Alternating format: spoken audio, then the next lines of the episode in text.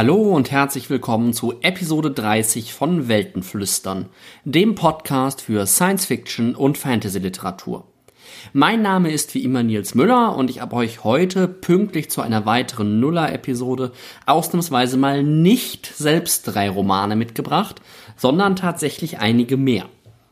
Das Ganze wird sogar noch ungewöhnlicher, weil die Romane, die in dieser Episode vorgestellt werden, die werde nicht ich euch vorstellen, sondern es kommen andere Rezensenten, andere Empfehler hier im Weltenflüstern Podcast zu Wort.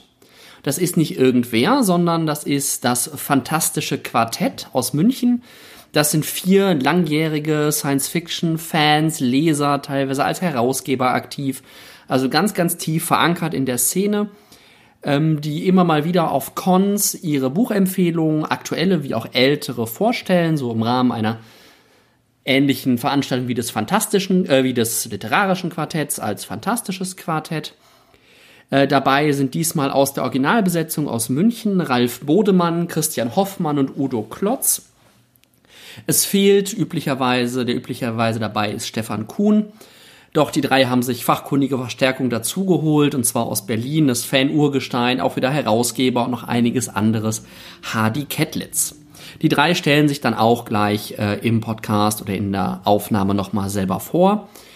Die sind, wie gesagt, immer wieder auf Cons unterwegs, stellen da ihre Buchempfehlungen vor. Wenn ihr irgendwie ein bisschen euch die Listen angucken wollt oder vorherige Empfehlungen auf anderen Cons anschauen wollt, könnt ihr das natürlich machen unter die-fantasten.de, Fantasten dabei mit PH. Da findet ihr Rückblicke auf die anderen ähm, Auftritte sozusagen von ihnen. Das, was ich euch heute vorstellen möchte, ist die Aufzeichnung vom EU-Con bzw. DortCon aus dem letzten Jahr. Da war ich ja zum ersten Mal äh, auf einem Con in Deutschland. Hab ja danach auch ein bisschen dazu gepodcastet und äh, ein Video auch auf YouTube eingestellt und will jetzt auch hier mit dieser Aktion mal so ein bisschen die Offline-Fanszene ein bisschen stärker ins Netz bringen und euch mal zeigen, was es da noch so an tollen Leuten gibt, die viel, viel lesen und äh, gute, gute Buchempfehlungen haben. Ähm, wie gesagt, das ist eine Aufzeichnung vom EU-Con bzw. DortCon letztes Jahr hier aus Dortmund. Die Akustik ist natürlich nicht ganz so steril und klar, ähm, weil es einfach eine Aufzeichnung von einer Live-Veranstaltung ist. Ich finde es aber trotzdem extrem gut zu verstehen. Äh, für die Aufzeichnung geht ein ganz herzlicher Dank an Thomas Rechtenwald.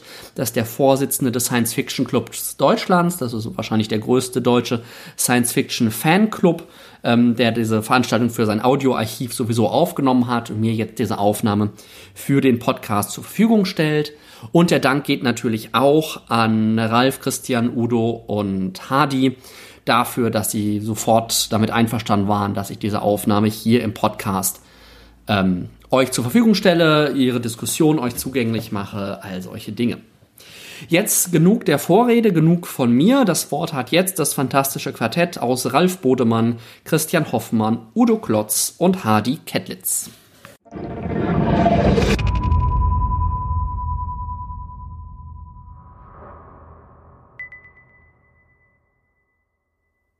Oh, dann fangen wir an, oder? Ja. ja. Gut, also herzlich willkommen. Äh, ich beginne mit mehreren Unwahrheiten.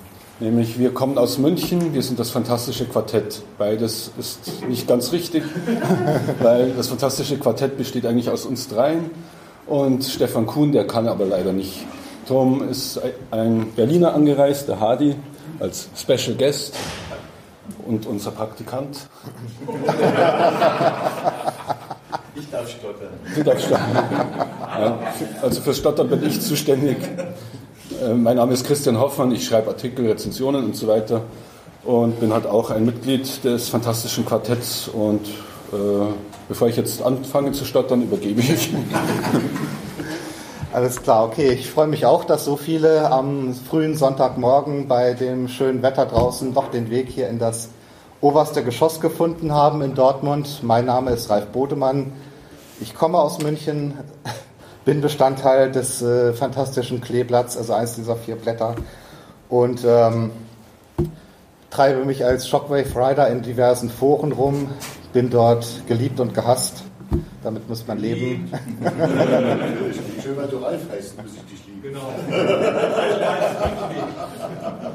Ja, wir haben ziemlich viele Ralfs hier auf dem Con. Wir haben schon überlegt, den Ralf Bolt sitzt da hinten auch noch, mein Zwillingsbruder. Äh, wir haben schon überlegt, den Con in Ralf-Con umzutaufen. Oh, ja. Sei ich so Ralf-gierig. gut, gut. Nein, ich freue mich hier auf dem DortCon zu sein und ich möchte auch, dass er weiterhin so heißt. Bin nicht umsonst Fördermitglied. Ähm, und ich war auch lange Jahre Mitglied im Komitee des Deutschen Science-Fiction-Preises und äh, habe mich dann, nachdem ich äh, bei der Preisverleihung auch wieder ein bisschen mit dabei sein durfte, breitschlagen lassen, im nächsten Jahr auch wieder mitzumachen. Also jetzt ist die Wahrheit in der Welt, jetzt komme ich nicht mehr drum rum. Gut, das erste Buch, das ich heute präsentieren möchte, ist äh, durchaus aus aktuellem Anlass Herbert W. Franke, Y- ich glaube, Herbert W. Franke muss man nicht mehr allzu groß vorstellen. Er hat äh, sich wirklich für die deutsche Science Fiction verdient gemacht. In den 60er Jahren hat er unter anderem mit seiner Anthologie Der grüne Komet ja einen echten Meilenstein gesetzt und auch die, das, die Tür aufgestoßen für Science Fiction deutscher Sprache, äh, die sich auch außerhalb der Romanheftserien verkaufte. Außerdem ist er letztes Jahr in Barcelona auf dem äh, vor Eurocon mit dem Grandmaster Award der ESFS ausgezeichnet worden. Äh, wir haben dann im März in Bad Tölz die Preisübergabe gemacht an ihn, auch beim schönen Event. Und äh, Herbert W. Franke, das wissen die meisten vielleicht auch, ist im letzten Monat 90 Jahre alt geworden. Und äh, das dachte ich, sind genügend Anlässe, um auch mal ein altes Buch von ihm wieder hochzuhalten. Ich habe mich jetzt für Y- entschieden, ein Roman aus den 80er Jahren, wenn ich mich recht entsinne. 75 steht hier. 76 ja. steht hier, äh, also erste Ausgabe Surkamp Verlag. Okay. Ich glaube, davor war eine. Vorher gab es das denn im Hobby als Zeitschrift okay. Also 70er Jahre. Und äh, es handelt von einer Welt, in der die ähm, Insassen, möchte man fast sagen, staatlicherseits überwacht werden und auch auf ihre äh, Staatskonformität äh, und auch staatskonformes Verhalten geprüft werden von einer zentralen Behörde und dann entsprechend auch bewertet werden. Und äh, der nette Twist, den Herbert W. Franke hier einführt, ist, dass einer dieser Rechercheure in, der, in dieser staatlichen Behörde den Auftrag bekommt, sein eigenes Verhalten zu überprüfen. Und äh, damit äh, fängt dann bei ihm ein gewisser Umdenkungsprozess an. Was mich an diesem Buch damals äh, begeistert hat und heute eigentlich noch mehr begeistert, das ist, äh, wie sehr er, ja, sind ja mittlerweile schon 15 Jahre her, 40 Jahre her, wie sehr er damals schon die heutige Überwachungstechnik eigentlich vorhersehen konnte. Und auch diese Vergabe von Punktesystemen, also mit Y- werden die staatsgefährdenden Leute bezeichnet. Das ist also die, das äh, Rating für die die dann entsprechend versucht werden, irgendwie aus dem Verkehr gezogen zu werden oder umgepolt zu werden. Ähm, es gibt mittlerweile, wie ich gehört habe, in einigen chinesischen Städten wirklich Punktevergabe für staatskonformes Verhalten. Es gibt auch negative äh, Punkte für ähm, ja, nicht so äh, konformes Verhalten. Und äh, das ist dann tatsächlich mit echten Privilegien oder auch Sanktionen für die Leute verbunden. Und äh, das ist eigentlich hier schon vorhergesehen.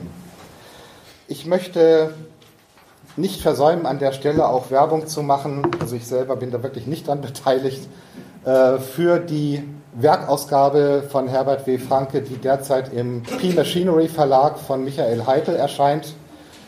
Äh, die ist mittlerweile bis zum Band 8 vorgedrungen, bis zur Zone 0. Ich habe hier Band 7, den Elfenbeinturm.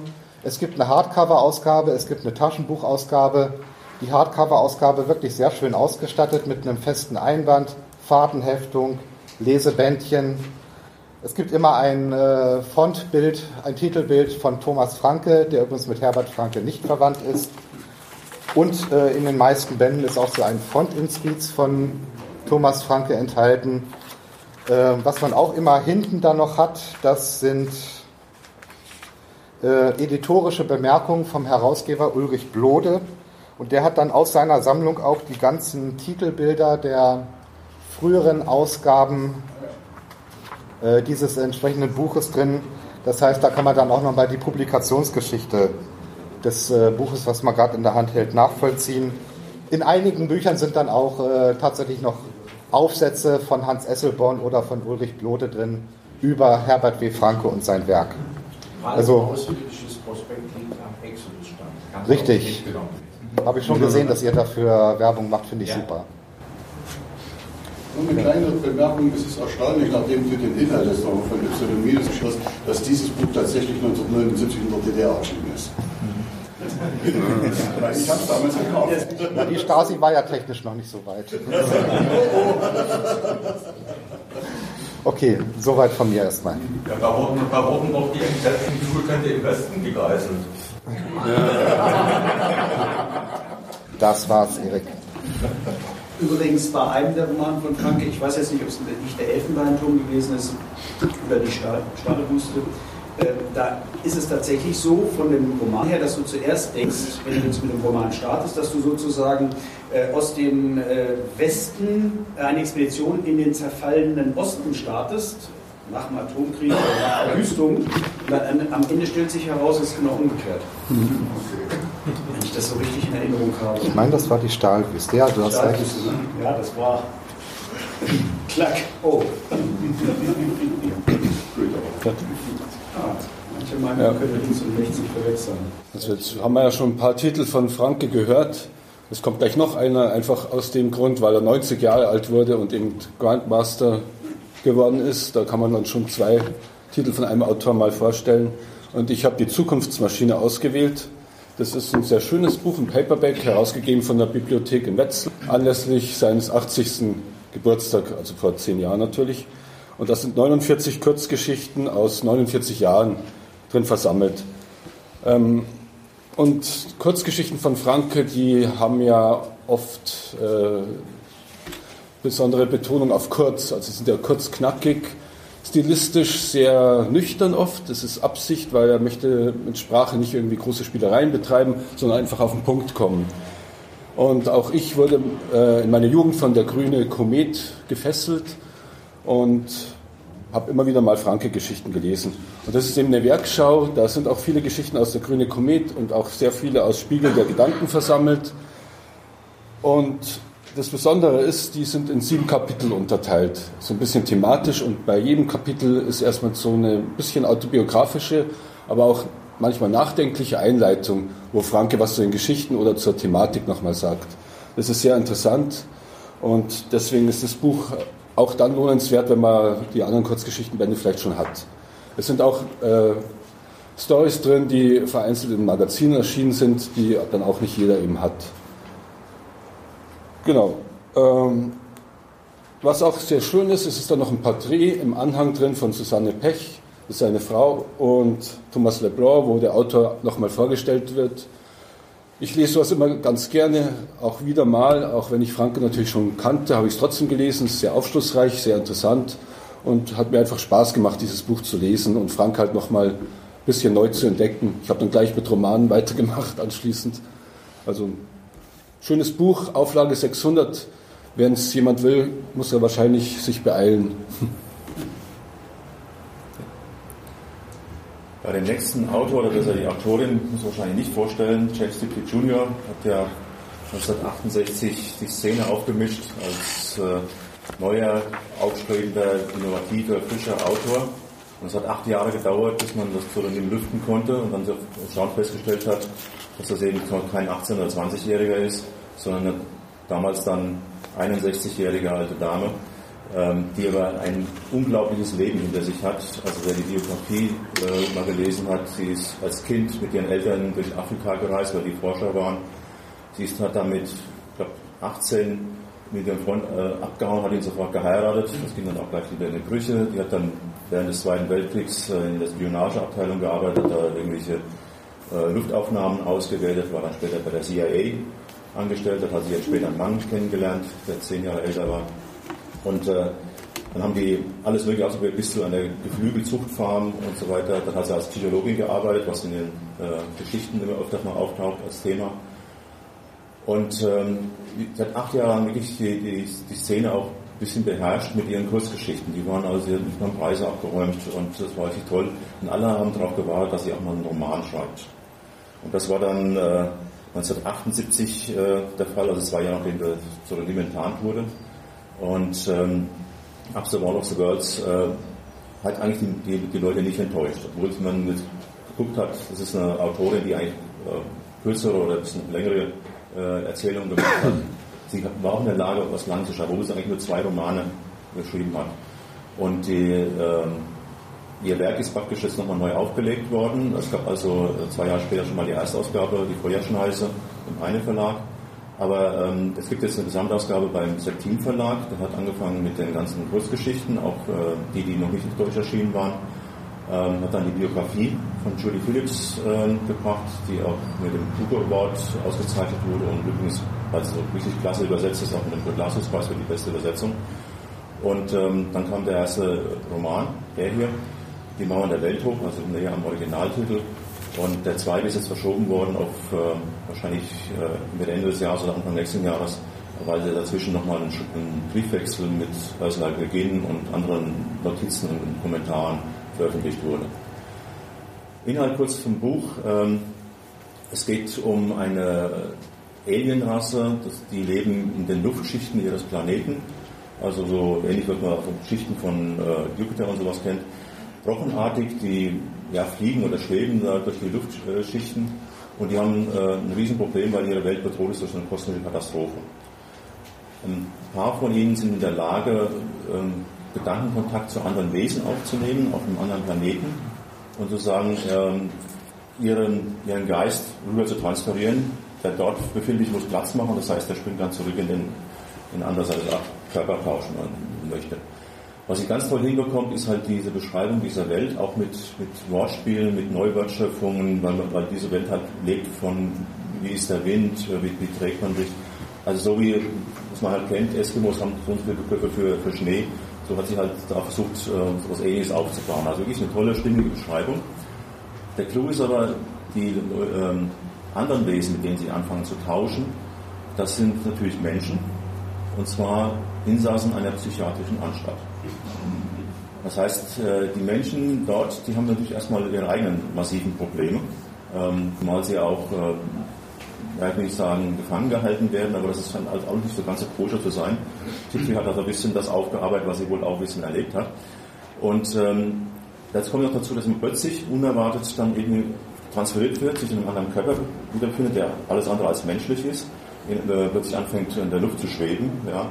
Also ihr könnt euch vorstellen, was das für ein Schockerlebnis ist, für Leute, insbesondere für Leute, die schon mit sich selber nicht richtig zurechtkommen ja, in die eine oder andere Richtung, also entweder sehr, sehr schüchtern sind oder ein bisschen aggressiv sind.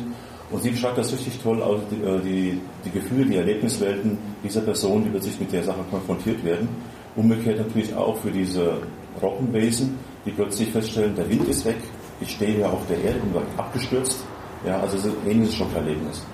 Das Tolle, was jetzt passiert ist, dass sie aufzeigt, dass sie trotz all der Schwierigkeiten der einzelnen Personen versuchen, jetzt damit ähm, positiv umzugehen, also das Beste aus der Sache zu machen. Nicht jetzt äh, wild um sich schlagen und dann alles kaputt machen oder versuchen, diese Aliens da äh, zu eliminieren oder einzusperren, sondern tatsächlich versuchen, das positiv zu lösen, das Problem. Wie verrate ich es nicht, aber es ist eine, auch eine tolle psychologische Studie, war vor allem auch die, äh, so ein bisschen das Gegenentwurf zu dem Aliens erst schießen, dann fragen. Ja, der amerikanische Entwurf. Da hat sie massiv dagegen gearbeitet. Also ist ein bisschen enttäuschend, war dann Punkt auch nominiert für die, äh, die Preise. Leider hat sie nicht gewonnen, aber es ist ein tolles Buch und äh, hervorragend neu übersetzt. Also die Neuübersetzung im Septemberverlag kann man nur empfehlen. Alles wie so in schwarzen äh, Einbänden, äh, immer so umfangreich, weil es in der äh, 7, 8, 10 Kurzgeschichten sind oder eben halt die Romane. Also wer es noch nicht kennt, wer es noch nicht hat, äh, das ist empfehlenswert gerade. Es sind auch oft sehr gute Anhänge drin, Essays über Tiptree und ihr Werk. Ja, also sehr empfehlenswert. Vorworte und Nachworte. Okay. Ja, ich bin Hardy Kettlitz und der Azubi in der Runde, wie ihr schon gehört habt. Und äh, äh, ja, erkennt man daran, dass ich der Einzige ohne Brille bin. und äh, habe mich hier eigentlich dann nur eingeschlichen, damit ich Werbung für unseren kleinen Berliner Verlag bekommen habe. Gut, jetzt kommt der nächste. ich habe ich hab euch ein Buch mitgebracht, ähm, das gut zehn Jahre ungelesen bei mir im Regal rumstand, was dann doch eher ein bisschen unscheinbar war. Und zwar den Roman Die Endzeitingenieure von Jack Williamson. Jack Williamson ist ja einer der ganz alten Autoren äh, der Science Fiction, der schon unter Hugo Gernsback 1928 angefangen hat, seine ersten Stories zu veröffentlichen und über all die Jahrzehnte hinweg immer weiter publiziert hat. Das heißt, er hat die längste Autorenkarriere innerhalb der Science Fiction jemals. Äh, auch wahrscheinlich außerhalb der Science Fiction dürfte es nicht viele Autoren geben, die so eine lange Autorenkarriere haben. Ähm, und der Roman Die Endzeitingenieure erschien 2001, äh, als Jack Williamson 93 Jahre alt war. Das heißt, er hat ihn mit 93 tatsächlich geschrieben. Oder mit 92 vielleicht. Ähm, in dem Buch geht es um Terraforming. Ähm, er heißt im Original auch Terraforming Earth. Und tatsächlich ist Jack Williamson der Autor, der den Begriff Terraforming erfunden hat und auch erstmals äh, eine Terraforming-Geschichte geschrieben hat. Nämlich 1942 in seinem Roman Antimaterie. Ist auch bei Heine erschienen. Ähm, und er kehrte dann mehrfach in seiner Karriere in verschiedenen Erzählungen und Romanen immer wieder zu diesem Thema zurück. Und während natürlich äh, moderne Autoren wie äh, Kim Stanley Robinson oder so deutlich äh, fundiertere Romane und Erzählungen zum Thema Terraforming geschrieben hat, hat Jack Williamson äh, etwas geschaffen, das tatsächlich sich liest wie eine Golden Age Geschichte. Also dieser Roman hier ist so ein Gemisch aus dem Versuch, etwas Modernes zu schreiben, aber eigentlich ist es doch eher eine Story, die liest sich von 1946 oder so. Ähm, hat ganz viel Sense of Wonder drin und wie wir alle wissen, ähm, sind, schließen sich Sense of Wonder und Logik manchmal so ein bisschen aus. Das heißt also, es ist kein wahnsinnig wissenschaftlicher Roman, aber es geht darin, darum, äh, dass ein großer, äh, ein Komet oder ein Kleinplanet stürzt auf die äh, Erde zu und wird die Erde höchstwahrscheinlich vernichten. Man hat glücklicherweise vorher eine Mondstation gebaut, hat diese Mondstation so ausgestattet, dass sie komplett äh, autonom funktionieren kann. Und dort gibt es automatische Systeme, die in der Lage sind, äh, Leben zu zeugen nach einem bestimmten Zeitraum. Und die Computersysteme überwachen, was mit der Erde passiert. Die Erde wird tatsächlich zwar nicht vernichtet, aber das Leben auf der Erde wird vernichtet von diesem Kometen. Ähm, und viele Jahrtausende später äh, beginnen die Systeme auf dem Mond neues Leben zu zeugen. Es sind immer dieselben fünf Personen, die äh, als Klon immer wieder neu äh, ins Leben gerufen werden und dann die Aufgabe bekommen, die Erde wieder bewohnbar zu machen. Wie das genau funktionieren soll, da schweigt sich Williamson so ein bisschen aus. Also er, er sagt etwas, was passiert. Aber äh, in, innerhalb dieses Romans gibt es fünf lange Kapitel, wo jedes Mal die Erde wieder, das Leben wieder vernichtet wird und eine völlig andere Art von Leben auf der Erde entsteht. Und das erstreckt sich über Jahrmillionen natürlich. Äh, da, deswegen gibt es da wirklich den Sense of Wonder in der Geschichte. Das ist Super Science Geschichte. Das ist absolute Super Science Geschichte. Und er hat tatsächlich, und das im 73. Jahr seiner Schriftstellerkarriere, für die vierte Geschichte aus diesem Roman äh, den Hugo Award bekommen, als 93-Jähriger. Und das war schon sehr, sehr bemerkenswert. Ja, das war es schon dazu. Gut, dann geht es bei mir weiter mit einer ja, relativen Neuerscheinung aus dem Jahr 2016 von einer unserer Kolleginnen. Thea Dorn ist ja Mitglied des literarischen Quartetts im Fernsehen. Äh, sie schreibt, wenn sie nicht gerade über Bücher redet, selber auch ähm, durchaus schöne Bücher und äh, Die Unglückseligen, das ist ihr Roman aus dem Jahr 2016, ist tatsächlich Science Fiction ich weiß nicht, ob es ihr selber bewusst ist. Ich denke, vielen ihrer Lesern wird es nicht unbedingt bewusst sein. Es geht um die Molekularbiologin Johanna Marvet, eine deutsche Biologin, die es sich zum Ziel gesetzt hat, die Sterblichkeit des Menschen zu überwinden. Sie hat also ein ähnlich gestörtes Verhältnis zum Tod wie der Andreas Brandhorst. Das hat er ja bei der Kurt-Laßwitz-Preisverleihung äh, letztes Jahr deutlich gemacht und äh, möchte so diesen Makel des menschlichen Daseins überwinden, ist auf einem Forschungsaufenthalt in den USA und trifft dort zufällig äh, mit einem etwas merkwürdigen Menschen zusammen, der, wie es feststellt, aus Deutschland stammt, aber ein etwas antiquiertes Deutsch redet. Und es stellt sich heraus, es handelt sich um niemand Geringeren als Johann Wilhelm Ritter, ein ähm, ja, Wissenschaftler, der Zeitgenosse von Goethe war. Ihr könnt das also gerne mal bei Wikipedia nachlesen. Was bei Wikipedia falsch steht, ist, dass Johann äh, Wilhelm Ritter angeblich 1806 gestorben sein soll. Das ist also definitiv nicht der Fall. wie sich hier herausstellt. Er hat also die ganze Zeit überlebt, äh, bis zum Jahr 2016 und natürlich, nachdem Johanna Marwitt das feststellt, denkt sie, hier habe ich jetzt den Schlüssel für Langlebigkeit, eventuell sogar für Unsterblichkeit in den Händen. Der gute Herr hat ja deutlich über 200 Jahre auf dem Puckel und äh, schon hinter sich gebracht, was nicht so viele andere geschafft haben. Ähm, es äh, entspinnt sich eine sehr interessante Beziehung zwischen den beiden. Äh, die Handlung hat dann auch einige Twists. Sie muss ihn ja wieder zurück in die alte Welt schaffen. Aus der ist er übrigens ausgebrochen, weil er eins dieser Probleme hatte, die viele Unsterbliche, die außerdem auch nicht altern, haben. Äh, irgendwann glaubt man es denen nicht mehr, dass sie sich auch nach 50 oder 60 oder 70 Jahren noch so jugendlich gehalten haben. Das heißt, er muss irgendwie aus seiner alten Umgebung ausbrechen und sich irgendwo neu integrieren.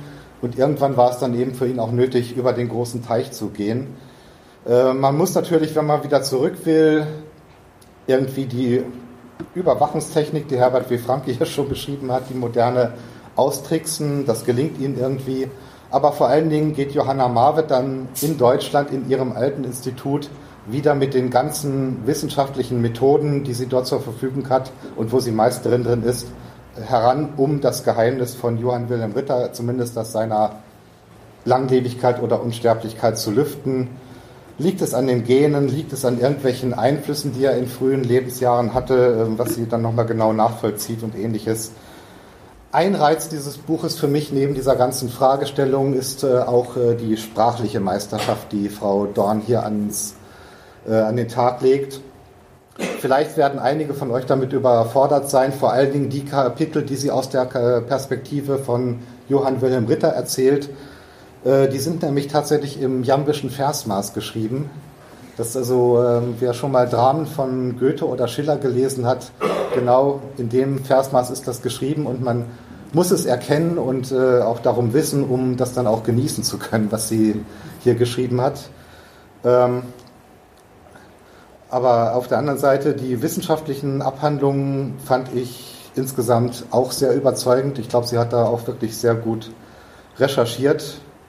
Und äh, es ergeben sich auch einfach ganz äh, nette ja, Verwicklungen oder Konfrontationen einfach daraus, dass ein Mensch, der im 18. Jahrhundert sozialisiert ist, auf, die, auf das äh, provinzielle Deutschland des äh, 21. Jahrhunderts trifft. Also es hält durchaus auch einiges an Humor bereit. Also für mich ein wirklich sehr schöner Science-Fiction-Roman, auch wenn er in den Feuilletons besprochen wurde. Ich denke, es ist sowohl für Literaturliebhaber als auch für Science-Fiction-Fans eine Empfehlung wert. Kleiner Hinweis, da hat nur eine eine Brille auf. Ich glaube, das ist sie nicht. Ich glaube, Thea ist die ganz rechts, die Dame. Ja.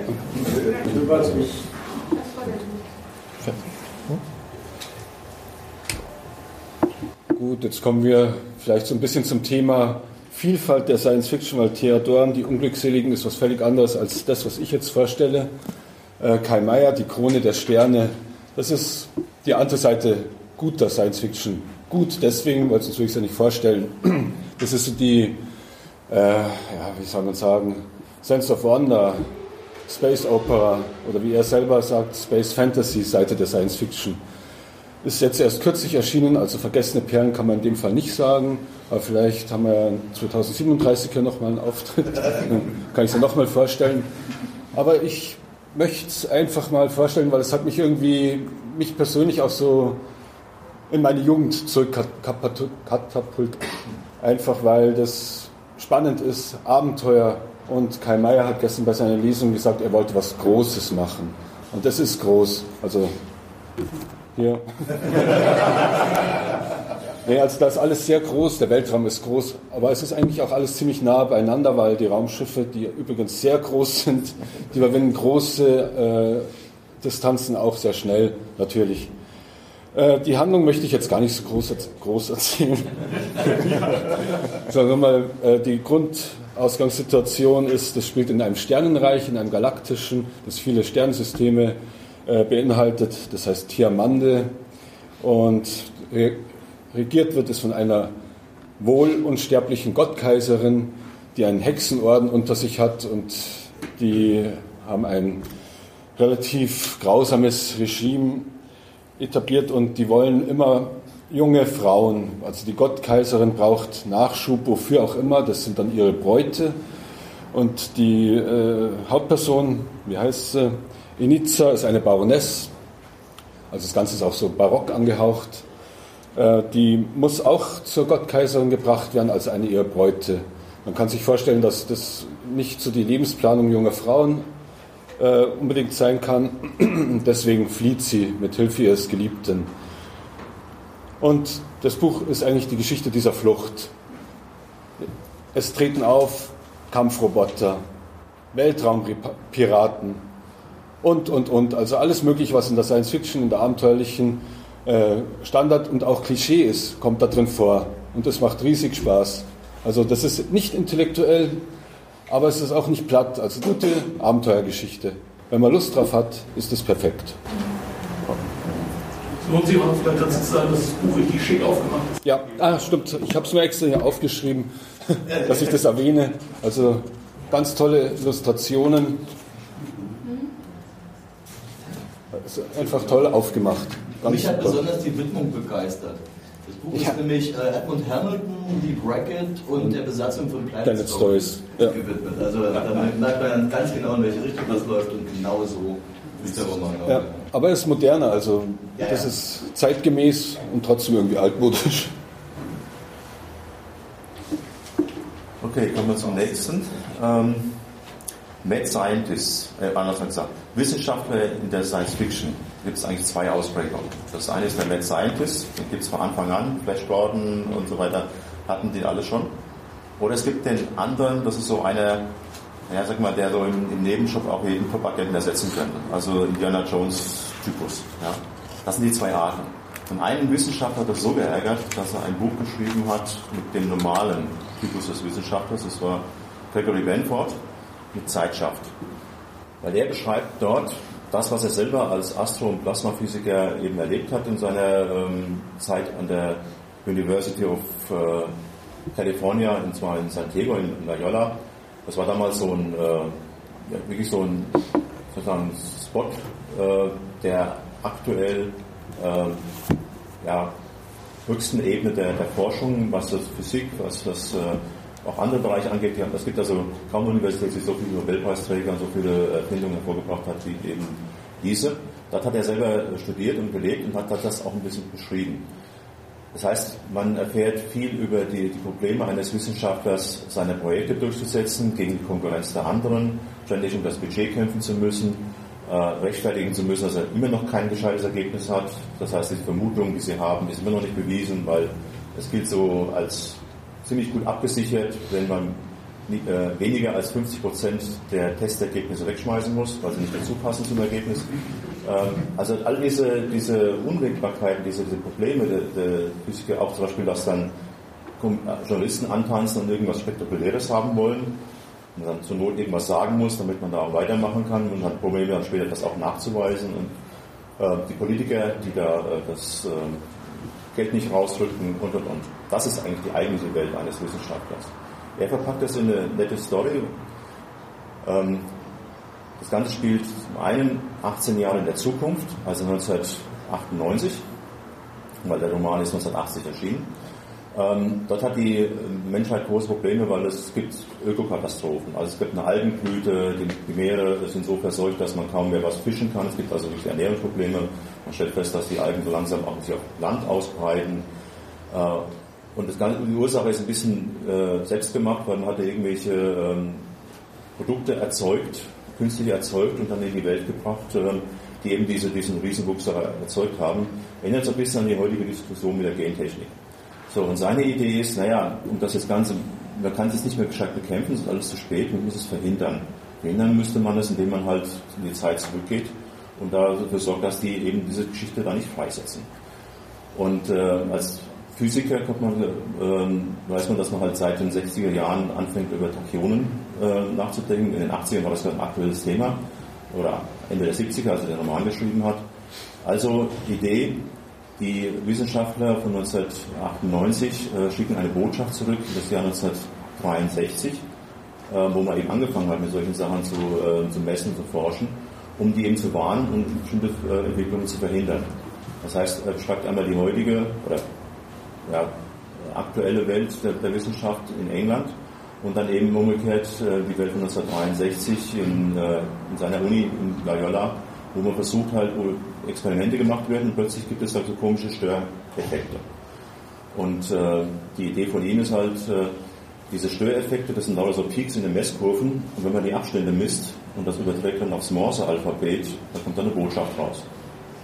Und die äh, Problem für Wissenschaftler ist erstmal, hm, das ist was, nicht, was ich gebrauchen kann, da sind nämlich komische Peaks drin, wegrechnen, ja, raus, aussortieren.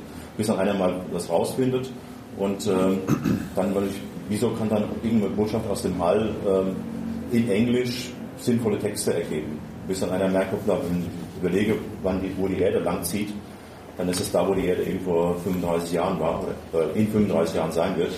Und dann kommt man so drauf, es könnte eine Botschaft aus der Zukunft sein. Äh, Ob es funktioniert oder nicht, das ist auch ganz interessant, das macht er an so einer kleinen Nebengeschichte fest. Ähm, ich habe schon gesagt, 1963, im November 1963 ist ja für die Amerikaner ziemlich signifikant. Und wenn man dann weiß, was da passiert und dann liest, was, was er dann beschreibt, dann sieht man kleine Abweichungen. Das heißt also, das hat gewirkt, das hat etwas verändert. Ob es jetzt erfolgreich ist, dass das eigentliche Problem beseitigt wird, das schafft er dann nicht mehr. Das lässt er wieder offen. Ja?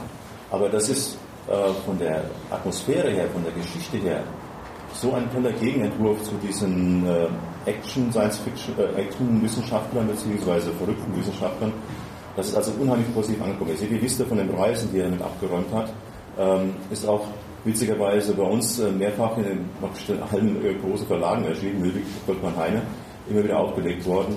Und in den USA hat sich, USA hat sich sogar ein, ein Verlagsimprint nach äh, dem Originaltitel Timescape benannt.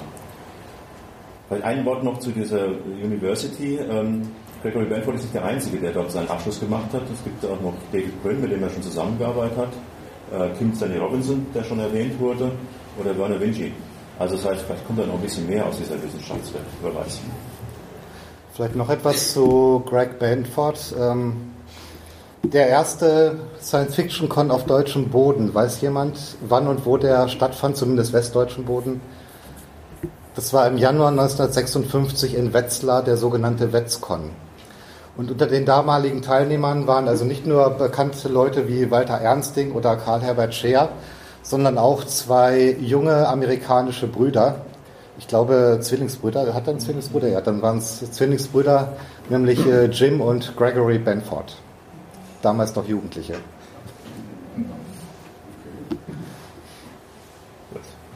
Ja, ich glaube, jetzt ist der richtige Zeitpunkt, um mal äh, wieder auf unseren kleinen Berliner Science-Fiction-Verlag Golconda zu sprechen zu kommen. Da erscheint nämlich eine äh, Monographie-Reihe, die heißt SF Personality, äh, und in dieser Reihe werden, wird das Werk einzelner Autoren vorgestellt. Zuletzt ist erschienen äh, ein Band über James Graham Ballard, äh, Science Fiction als Paradoxon, sehr lesenswerte 400 Seiten langer Werkführer über Ballard von Hans Frey. Mhm. Und in Vorbereitung befindet sich ein Buch, ein Werkführer über Harry Harrison, an dem zwei von uns Vieren beteiligt sind. Das war also der Grund dafür, dass ich in meine, äh, meine Regale gegangen und alte Bücher rausgekramt habe und Entdeckungen machen konnte aus den 60er Jahren und so weiter. Und es gibt eine Reihe, die eigentlich relativ bekannt ist, nämlich die Stahlratte-Reihe. Ich weiß nicht, äh, wer hat Stahlratte schon mal gelesen? Komplett. Fast alle. Ja, also, da brauche ich gar nicht so viel dazu zu erzählen. Vielleicht ganz kurz. Äh, Jim de Christ ist die Hauptfigur, äh, der äh, ist eigentlich so eine Art Superverbrecher und, und, und weil es in der Zukunft kaum äh, Verbrechen gibt, hat er leichtes Spiel, kann Leute über, übers Ohr hauen, Banken ausrauben und ähnliches, wird dann aber schließlich doch irgendwann gefasst und äh, in einem, äh, dazu verdonnert, in einem Sonderchor gegen, gegen also als eine Art Geheimagent tätig zu sein und alle möglichen schlimmen Sachen zu verhindern. Und äh, der dritte Roman dieser Reihe, man sieht hier deutlich, da steht dritter Roman, die fünfter Roman steht da. Das ist aber tatsächlich der dritte Roman, chronologisch, äh, in der Erscheinungsweise chronologisch. Harrison hat später nochmal äh, zwei Prequels geschrieben zu der Serie, deswegen wurde aus dem dritten irgendwann der fünfte. Äh, dieser Roman ist deswegen was ganz Besonderes in der Reihe, weil es ist völlig absurd schnell, was da passiert. Es, die Handlung überstürzt sich, man kann die Handlung kaum in ein paar Minuten zusammenfassen. ein Superbösewicht versucht, das, äh, das Special Corps, in dem auch Jim DeGrist tätig ist, äh, auszuschalten, indem er einfach Zeitmanipulationen macht. Und Jim muss diesen Superbösewicht fangen und muss deswegen zunächst erstmal 20.000 Jahre in die Vergangenheit, in das Jahr 1975, landet 1975 in England und äh, wundert sich über die merkwürdigen Sitten und Gebräuche der Eingeborenen reist dann zurück in die Zeit von Napoleon, dann wieder in die Zukunft. Das ist ein wirres Durcheinander und man hat das Gefühl, dass der Autor sehr, sehr stark unter ADHS gelitten hat. ähm, also kann er nur empfehlen, äh, vor allem weil diese Bände momentan wieder neu erschienen sind und zwar als E-Book bei Heine. Heine hat also sämtliche Steuerrate-Bände als E-Book zur Verfügung gestellt, ungefähr vor einem halben Jahr, sind relativ preiswert, kosten irgendwie 5, 6 Euro. Und äh, da hatte ich mal wieder so richtig Spaß dran. Ja. Je älter man wird, desto hemmungsloser steht man zu seinen Perversionen. ähm, Lass es raus. Das, was äh, der große britische Schriftsteller James Graham Ballard in äh, Crash beschreibt, ist eigentlich mit dem Begriff Autoerotik zutreffend äh, bezeichnet, auch wenn man darunter eigentlich was anderes versteht. Äh, es geht um eine Gruppe von Leuten, die ihre sexuelle Befriedigung darin finden, dass sie Autounfälle äh, nachstellen oder auch teilweise aktuell provozieren. Äh, den meisten fehlen schon gewisse Körperteile ähm, aufgrund ihres, ja, ihres Hobbys oder der Neigung, die sie dann auf Autobahnen ausleben. Und bei irgendwelchen Happenings stellen sie zum Beispiel den Unfall, den tödlichen Unfall von James Dean nach und ähnliche historische Unfälle. Also ähm, was mich einfach an diesem Buch begeistert hat, es ist ja auch verfilmt worden von David Cronenberg. Ähm, es ist einfach die äh, Sache, Tatsache, wie sich James Ballard in diese, in die Welt, in die Denkwelt dieser doch etwas ähm, abartigen Gruppe von Menschen äh, reingefunden hat und äh, sie einen ja auf fast schon beängstigende Weise teilweise nahe bringt, dass man das nachvollziehen kann, äh, wie die fühlen, was in ihnen vorgeht. Ähm, auch wenn ich deswegen mich jetzt noch immer nicht auf die Autobahn setze, um irgendwelche Unfälle zu provozieren. Ähm, und äh, vor allen Dingen, das ist irgendwie auch ein Bild für unser zwiespältiges Verhältnis zur Technik, was er da letztendlich beschreibt. Auf der einen Seite Faszination, auf der anderen Seite aber auch äh, die destruktive Seite, die dabei ist, teilweise auch eine autodestruktive Seite. Ähm, da kommt wieder das Wort Auto drin vor.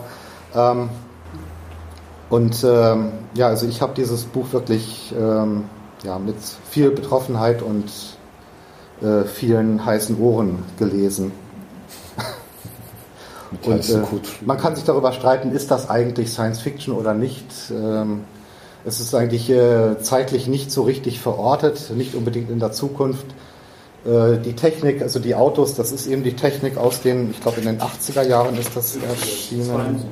72, ja. Also die Technik der Autos ist auch nicht groß fortentwickelt äh, von damals.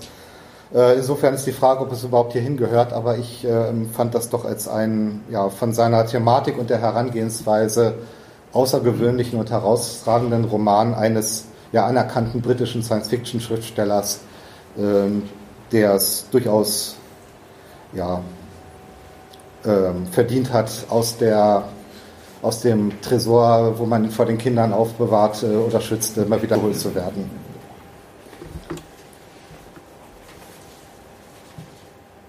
Vor dem muss man Kinder nicht schützen.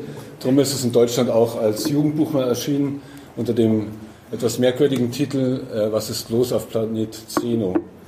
Also der kleine Fassi von H.B. Piper kennen wahrscheinlich sehr viele von euch. Ich stelle es deswegen vor, weil das äh, so ein bisschen thematisch aus seiner Zeit oder wenn man bestimmte Aspekte betrachtet, aus seiner Zeit rausfällt und eigentlich seiner Zeit auch voraus ist. Die Geschichte ist relativ einfach. Spielt auf einem Planeten Zarathustra, wo der Prospektor Jack Holloway, also der, dieser Planet wird ausgebeutet, Rohstoffe und so, und Jack Holloway, der schürft Sonnensteine, weil die halt ganz toll sind. Und darum geht es aber auch, also dieser Planet wird ausgebeutet, die Natur ist egal, also ist alles eigentlich so wie heute. Und ähm, dieser Planet darf auch ausgebeutet werden, weil da gibt es keine Intelligenzwesen. Das ist so die Auflage, die man hat. Man darf halt keine anderen schädigen. Eines Tages findet aber Jack Holloway ein kleines Pelzwesen, das sehr putzig ist. Das sieht man hier nicht. Also auf meinem Titelbild hat, haben die auch alle so schöne Föhnfrisuren irgendwie. naja, auf jeden Fall, der findet so ein Tier, in Anführungszeichen. Oder das Tier findet ihn, wie auch immer. Und er stellt fest, das ist eigentlich sehr intelligent. Und kommt drauf, das ist sogar verdammt intelligent. Es ist halt irgendwie nicht auf dem technologischen Stand wie die Menschheit. Und das Problem halt ist, dass dann die Zarathustra-Gesellschaft, glaube ich, heißt die, es ist ein Konzern, der darf ab diesem Zeitpunkt den Planeten nicht mehr ausbeuten. Das gibt natürlich Ärger und die wollen das vertuschen, dass es da vielleicht Intelligenzwesen gibt. Also die schrecken auch vor Mord natürlich nicht zurück. Das Ganze ist dann spannend geschildert, abenteuerlich. Und dieser Jack Holloway, der schlägt sich dann auf die Seite der kleinen Fassis. Äh, aus der Zeit oder seiner Zeit voraus ist es aus diesem erwähnten Aspekt, nämlich das ist eigentlich ein frühes ökologisches SF-Werk. 1962 erschienen, da gab es das ja alles noch nicht so. Also mir fällt irgendwie Lequin, ähm, das Wort für Welt ist Wald ein, das ist aber später erschienen. Und H.P. Piper war ja jetzt nicht unbedingt der fortschrittlichste Schriftsteller aller Zeiten, aber das hat er irgendwie ganz gut gemacht und da, wie gesagt, war seiner Zeit voraus. Ist auch sehr humanistisch. Die kleinen Fassis sind ja keine Menschen, also humanistisch ist vielleicht nicht das ganz richtige Wort, aber es ist schon so. Äh, es ist ein sehr menschliches Buch, gleichzeitig aber auch spannend, abenteuerlich und äh, ist in den USA so beliebt, dass es da auch einige Fortsetzungen gab, auch von anderen Autoren. Eins davon ist bei uns auch erschienen, auch in der Reihe Terra Science Fiction, wie das hier. Äh, das heißt, glaube ich, Fassi Sapiens. Das ist aber nicht mehr so gut. Also wenn man sich interessiert, reicht das erste. Wenn man eine moderne Version des Ganzen haben will, da gibt es dann von John Scalzi, äh, Der wilde Planet, ist bei Heine vor zehn Jahren oder so erschienen, ist die gleiche Geschichte, bloß moderner. Da gab es dann so ein bisschen Diskussionen, muss das sein? Ich denke mal, naja, warum nicht? Wenn jemand das will, soll es halt schreiben und wenn es jemand lesen will. Großartig. Ja, ja, also mir hat er auch Spaß gemacht, aber wie gesagt, das ist eigentlich dasselbe in grün, bisschen dicker und moderner. Ja, genau. Fertig. Vielleicht eine Anmerkung noch, diese schöne Erstausgabe, dieses Terra-Sonderband, das hat zufällig der Reinhard Rauscher mit dabei. Also wer schnell genug ist, kann sich das eine Exemplar, das unten existiert. Kostet 9000 Euro.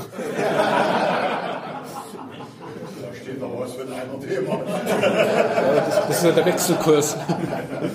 So ist der Kurs heute. So ist der Kurs heute. Inflation. Eine D-Mark 9000 Euro. Ich? Ja. Äh, ah, verstehe. Ich dachte, ich kann mich so entspannen.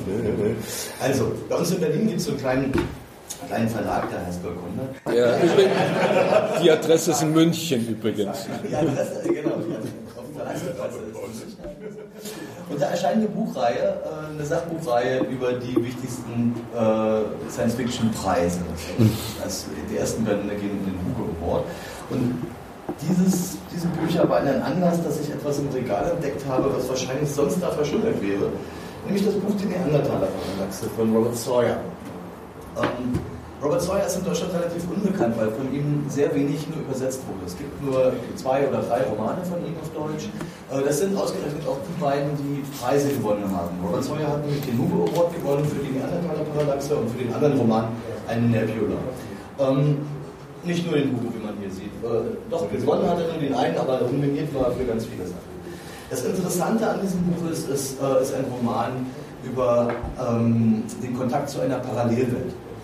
Jetzt ist es so, dass ja viele andere Autoren äh, oftmals so eher technische Aspekte in den Vordergrund rücken, zum Beispiel Isaac Asimov in The Gods Themselves, wo es dann darum geht, wie man jetzt irgendwie mit denen kontaktieren kann. Um den Kontakt zur Parallelwelt kümmert sich, also um den technischen Aspekt kümmert sich Sawyer jetzt gar nicht so sehr, sondern es äh, taucht plötzlich ein Mann auf während eines physikalischen Experimentes, der ganz offensichtlich kein normaler Mensch ist, sondern ein Neandertaler. Wo kommt jetzt ein Neandertaler her? Also das spielt quasi in naher Zukunft. Ich weiß nicht genau, wann, wann der Roman spielt, vielleicht so 2020 oder so. Ähm, und dieser Neandertaler äh, ist ein sehr intelligenter Mensch. Der ist offensichtlich Physiker. Äh, der hat sehr moderne äh, Klamotten an, der hat äh, einen Handcomputer, also anstelle einer Uhr ist so eine Art Computer, der mit ihm kommunizieren kann und so weiter. Es stellt sich raus, dass in der Parallelwelt die Neandertaler, nicht die Homo sapiens, die Spitze der, der Entwicklung sind sozusagen. Und die haben eine völlig andere Gesellschaftsform.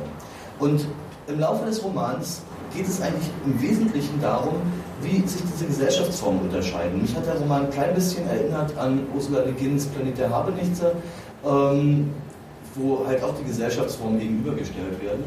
Und die Neandertaler, äh, das, das, Wort Kommunismus fällt nicht ein einziges Mal in diesem Buch, aber man hat das Gefühl, dass es so eine Art quasi kommunistische Gesellschaftsform ist, die da existiert. Das, äh, als der eine Wissenschaftler gefragt, äh, gefragt wird, was, er, was seine Tätigkeit ist, wird nicht gefragt, was bist du von Beruf, sondern es wird gefragt, was trägst du bei zur Gemeinschaft ist gemeint. Und er antwortet daraufhin, ich bin Physiker. Ein sehr, sehr lohnender Roman, der zwei Fortsetzungen auch hatte, die leider nicht auf Deutsch erschienen sind. Ähm, die ich auch leider noch nicht gelesen habe, aber bestimmt auch irgendwann mal. Aber steht der für sich alleine? Der steht für sich alleine, ja. Also es hat einen richtigen Schluss, ein richtiges Ende und in den, in den weiteren Romanen geht es dann darum, dass man dann äh, gezielter Kontakt aufnimmt zu der Parallelwelt. Und auch sehr interessant ist im Übrigen, dass äh, die unsere menschlichen Wissenschaftler, die ihn also äh, gefunden haben, alles dafür tun, ihn von der Presse abzuschirmen und eben nicht diesen ganzen großen Medienhype äh, entstehen zu lassen, der dann leider trotzdem entsteht, aber auf eine sehr angenehme Art und Weise. Also es ist, ist ein sehr, sehr positives Buch und das hat mir großen Spaß gemacht.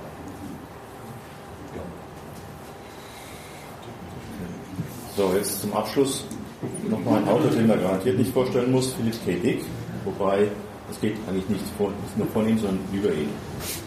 Ähm, Philipp K. Dick ist wahrscheinlich der meist verfilmte Science-Fiction-Autor. Ähm, typisch ein bisschen typisch und passend zu seinem Leben ist, dass er eben kurz vor dem Kinostart des, von Blade Runner, von der ersten Verfilmung, verstorben ist und den ganzen Hype und das ganze nicht mehr mitbekommen hat. Ja, danach ging es richtig los. Er wurde eine Philipp Kritik Society gegründet, die dann schon, ich glaube, inzwischen 30 Newsletter äh, verbreitet hat. Ähm, wahrscheinlich ist er auch inzwischen einer der meist analysierten Autoren. Und deswegen hat Tommy Brehm sein Buch nur Appendix Stick genannt, war noch, noch so ein Nachtrag, ein Anhang zu dem, was alles schon über ihn geschrieben wurde. Und was er gemacht hat, ist ganz, ganz witzig. Ich lese mal den so im Kreis geschriebenen Untertitel vor. Alle Namen aus den Romanen und Kurzgeschichten von, Philipp, von Dick, Philipp K., von Aaron bis Zoroaster, Erstauflage limitiert auf 100 Exemplare, zusammengestellt von Brehm Tommy mit der Hilfe einiger Dick Cats, veröffentlicht in Topalian und Miriani in Ulm im April 2016, und hier ist Ben und so weiter. So, was ihr so sperrig liest, ähm, ist ein bisschen Programm in dem Buch, weil er hat tatsächlich alle Namen, die für ähm, Dick Roman und Kurzgeschichten aufbraucht, eben alphabetisch aufgelistet. Man sieht so ein bisschen auch den Ding hier. Und dann anschließend nochmal aufgelistet nach den Buchtiteln, dass man also pro Buch sehen kann, was drin ist. Und die, die dritte Liste ist dann, äh, ich kann mal legen, alphabetisch äh, und dann nach dem Erstveröffentlichungsjahr. Du kannst also auch chronologisch stecken. Ja. Ähm, man sieht also, wie fleißig äh, Philipp Kedick war, weil das, das Buch ist äh, 560 Seiten lang. Ja. Äh, und äh, man sieht auch, wie fleißig und äh, was für eine Art von Nerd eben der Tommy Brain ist. Ja. Gut, wer braucht sowas? Natürlich jeder Philipp Kedick-Fan. Ja, und jeder, der Interesse und Spaß hat an schrägen Nerd Nerdzeug und Platz im Bücherregal hat, aber das Ding ist wirklich groß. Ähm, ich habe mich am Schluss noch die Frage gestellt, ich kann ja jetzt den Inhalt sagen, aber die Frage stellt, ähm, was hätte denn Philipp Kritik zu sowas gesagt? Ja? Und meine Spekulation ist, naja, der hat wahrscheinlich einen Roman geschrieben über die Lebenswelten von Geeks und Nerds und ihre ähm, Überschneidungen von ihrer Scheinwelt zur, zur Realität. Am besten aus der Sicht eines Autors, der da so angehimmelt wird, der in seiner eigenen Scheinwelt lebt. Das ist in Ulm, oder? In Ulm, in Ulm. aber nicht in unserem Ulm, sondern in dem einer Parallelwelt. Genau. Mein italienischer Verlagsname in Ulm, das ist schon schräg, ja. Ja, also wer will, viel Spaß. Nicht zum Durchlesen, eher zum Nachschlagen. wenn sich der Roy Dubois, gibt es noch mehr? Ähm, also ich habe ich hab verstanden, dass er, das ist ähm, das eine, was bis jetzt erschienen ist, aber dass Tommy Crane dann noch mehr machen will. Ob das alles zu dick ist oder zu anderen Autoren, das ist so unklar. Aber das ist wohl ein Start von einer Sekundärreihe in diesem kleinen Verlag in Ulm. Ja. Guter Spannungsbogen, überraschendes Ende. viele Hauptfiguren. Ja, viele Hauptfiguren, ja. Eine Erweiterung. Äh, ich lasse in äh, Baden-Württemberg aktuell ist ein Fernsehen. Äh, eine Kurzfassung aller deutschsprachige Übersetzungen von den Romanen veröffentlicht. Das erscheint wahrscheinlich auch August. Ah. Er hat 44 Romane geschrieben, ich glaube 36 sind auf Deutsch eigentlich. Mhm. Ja. Sehr schön, ja. Wollte ich nächstes Mal gleich vorstellen. ich denke, dieses Buch wäre noch viel besser, wenn die Telefonnummern dabei Von E-Mail-Adressen kannst du schwer.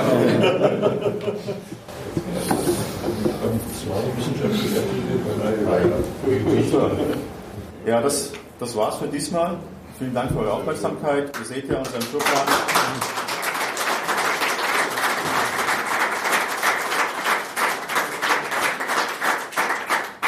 Wir haben noch keinen Termin für die Zukunft, aber ich denke, äh, wir werden auch weitermachen, oder? Und es sind noch Kekse da. Und Balkonauflager gefunden. Das ist ein kleiner Münchner Verlag.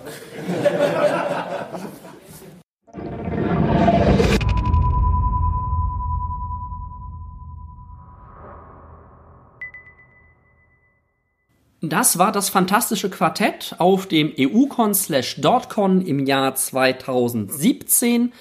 Vielen Dank an die vier Panelisten, Ralf Bodemann, Christian Hoffmann, Udo Klotz und Hardy Kettlitz für die vielen Leseinspirationen. Und falls euch das jetzt noch nicht genug war, gerade vor ein paar Tagen, äh, Ende März über Ostern sind die Nominierungen für die Hugo Awards dieses Jahr bekannt gegeben worden. Die möchte ich euch natürlich an dieser Stelle nicht vorenthalten. Als beste Romane sind für den Hugo 2018 nominiert worden The Collapsing Empire von John Scalzi, New York 2140 von Kim Stanley Robinson, Provenance von Anne Leckie, The Raven Stratagem von Jon H. Lee, Six Wakes von Merle Lafferty und The Stone Sky von N.K. Jemison.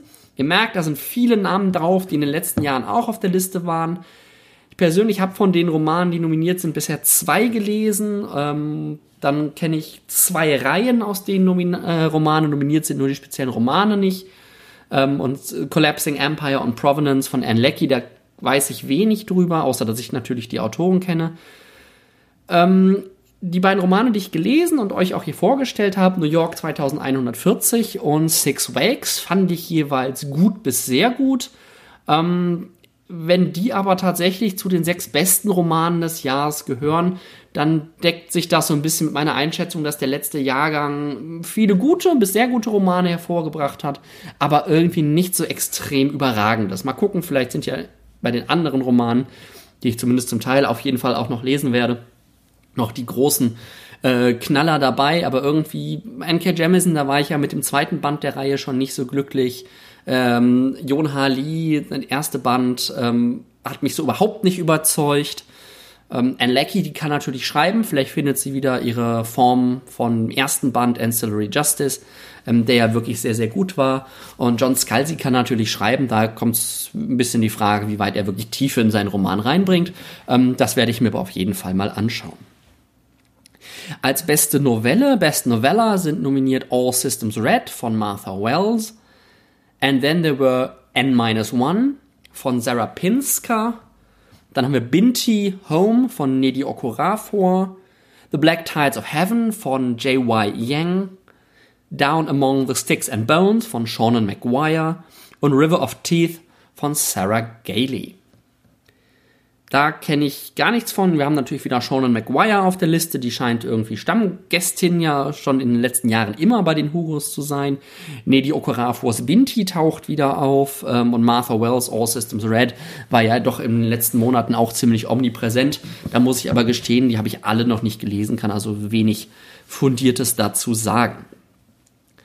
Äh, Best Novelette sind nominiert Children of Thorns, Children of Water von Aliette de Bodard, Extracurricular Activities von Jon H. Lee, da ist er wieder, The Secret Life of Bots von Suzanne Palmer, A Series of Stakes von Vina Jimin Prasad, Small Changes over Long Periods of Time von K.M. Sparra und Wind Will Row von Sarah Pinsker. Die haben wir auch jetzt schon zweimal auf der Liste gehabt, genau.